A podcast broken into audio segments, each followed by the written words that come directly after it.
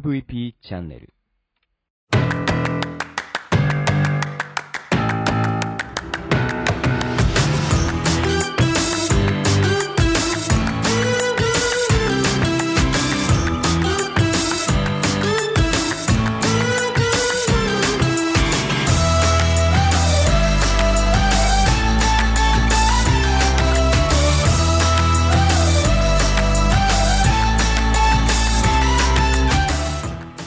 はいこんにちはブロックンレディオ大見です。この番組は日本の福祉を可愛くしたいをコンセプトに活動している私が仕事やものづくりのことなど日々の自虐ネタ満載でお届けする壊れたラジオ。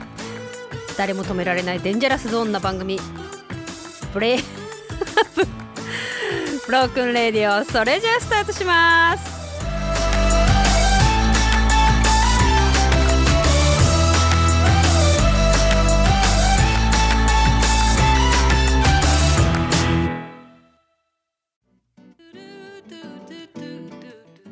はいこんにちはおみです。なんかオープニングの言葉を変えて紙を見ながら読んでたらブロークンレディオっていうね英語が読めなかった今。字は見えてたんだけどなんて書いてあるんだっけこれと思って。あーそんな感じでえっとリニューアルしてからいろいろね反響いただきましたけれどもあのあれですね星野さんの星野さんとのその暴走トーク感がすごかったですね。楽しかった。なんかやっぱ一気にぐわーっと喋ってるのをね聞いていただくのもいいんじゃないかと。あの短いのもそうだけどなんか作業しながら1時間ちょっと笑いながら近くに友達がいて話を聞いてる感じっていうのもねいいのかなっていう気がします。えっとですねあのあのずっとね用意してきたいろいろなものがねいよいよいろんなとこでお話できるような感じになってきていてうんと今一番ホットな感じなのは来週から、えっとクラウドファンディングをスタートさせるんですけど、えっとパラスポーツすごろくっていうのをね今までも何回もお話ししてきたかと思うんですけどあのパラスポーツねすごいパラリンピックで盛り上がってきましたけど、まあ、このままこうだんだん下火になるのではなくここからもう一回こう熱を盛り上げていこうみたいな感じこのタイミングでパラスポーツをいろんな人に広められるようなすごろくを作ろうっていうクラウドファンディングなんですけど、うん、とそのコマを私が担当していてこれもねあのどの競技にするかみたいなところから私のあの、ね、ちっちゃいチャームがあのあれですね人生人生ゲームのコマみたいに見えるみたいなとこから始まっているんですけど今回はあの車椅子ラグビーとかバスケットってねこうすごくメジャーなところで団体競技なんですけど個人競技に特化した感じにしようって言って本当にねマニアックなね競技ばっかりしたんです。えっ、と車椅子フェンシングでしょ車椅子フェンシングなんて本当放送もなくて見たかったのにそのリアルタイムとかねすごい寂しい感じでしたけど車椅子フェンシングとパラパワーリフティング。とかパワーパラもだよね。録画とかはこうあったけど。とあと陸上のレーサー。レーサーも盛り上がりましたね。走るやつね、うん、とこう長い車椅子でビューってスピードを競うやつなんですけどレーサーでしょ。あと,、うん、とパラ卓球。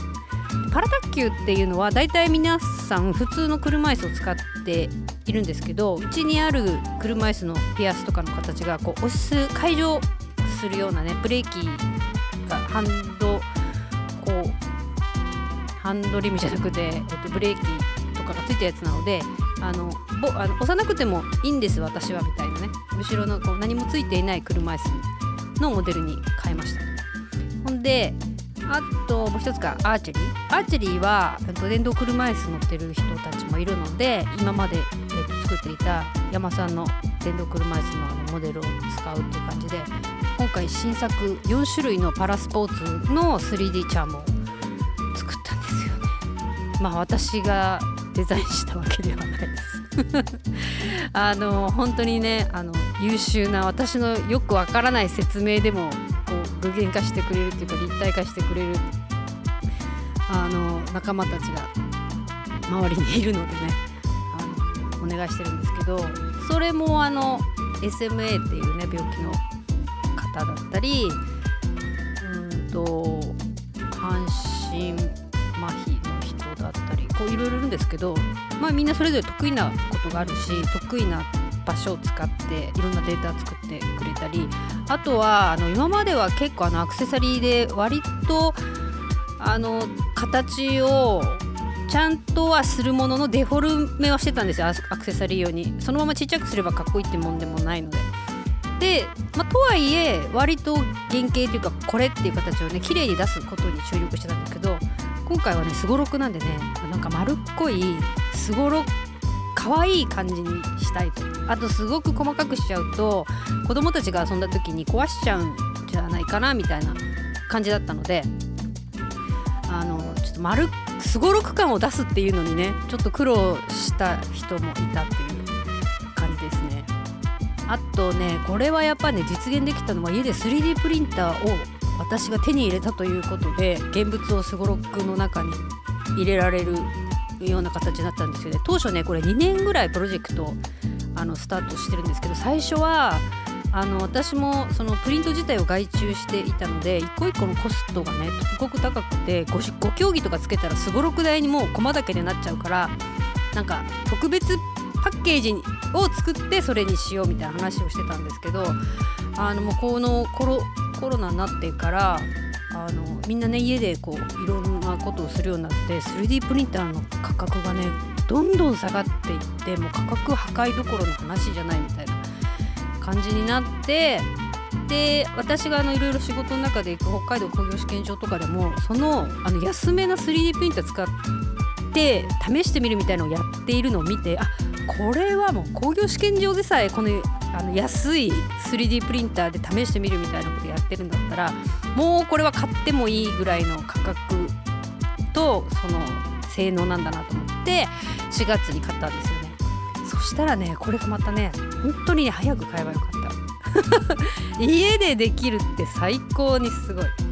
ただその家でできたとしてもあのデータの調整が自分でできないと結局誰か頼まなきゃいけないので、まあ、大変になるんですけど、まあ、そこからがねあのあれです。今日まで私の戦いでしたね。3D プリンターのデータを作るのがものすごい苦手だったのを本当にね毎日ね嫌になりながらねいやーもうできないいやーもうできないっていうのをね3ヶ月は繰り返しましたね。まあそんなところから今までいじれなかったえっと 3D データをあのこう調整できることができるようになったのとあと目の前で直してプリントして直してプリントしてってどんどん試していけることがすごくあの進化したのとあと自分のとこで材料買って作るってこれほどあの価格を抑えられるのかっていうのがね実感しましたね。で結局それね4月に 3D プリンター1台目買ったんですけど今回このパラスポーパラスパラスポーツすごろくプロジェクトではあの5種類の競技をまあ最低でも500個作るわけですよ。となると普通に計算して2500個2500個の駒を作らなきゃいけないとそれもあの納期ありますんで2ヶ月間で作るって言ったらもう1競技ね80時間ぐらい使うわけですよ。80時間って言ったら20時間何回回せばいいんじゃないって思うかもしれないですけど1回にできるの15個から20個ぐらいなので本当にいろんな作業の繰り返しみたいな感じでねこれはでも家にあるその安い 3D プリンター、まあ、性能はいいんですけどねそれ1個壊れちゃったら終わりだなと思って大丈夫かな大丈夫かなと思ってたところにね Amazon さんのタイムセールのお知らせが来てしまって。これね同じのをその4月買った時よりまた4000円ぐらい安く税込み2万2000円だったんですよね。これはもう壊れた時部品買うよりももう安いわと思って2台目到着してしまいました。並べて作ってたらどうなんだろうって思いながらね。まさか半年で2台買うとは思わなかった。し半年かかってないよ。4月だから45678 9あまあちょうど半年くらいか。っていう感じでねあの 3D プリントをして商品出すっていうのもあのこの 3D プリンターの価格破壊によって私たちが売れるあのものの価格もどんどん下げていけると思うしそれを皆さんに提供する価格ももっと抑えられるとするとあのもっと広がるんじゃないかと。まあそんな感じで思ってます。で今ねあれです。このとねすごろくプロジェクトのその 5000 2500個作る様子を、まあ、誰が見てるかわからないけれどもいや見るのかもわかんないけどこう TikTok で流していきたいなと思ってます。日々の作りをね。なんかそんな感じで TikTok ってさ短いじゃない？でなんか縦画面で撮影しやすいんで 3D プリンターも縦だしそこだけちょっと映せばいいのかなとかねまあどうなるか分かんないけどちょっとやってみようと思います。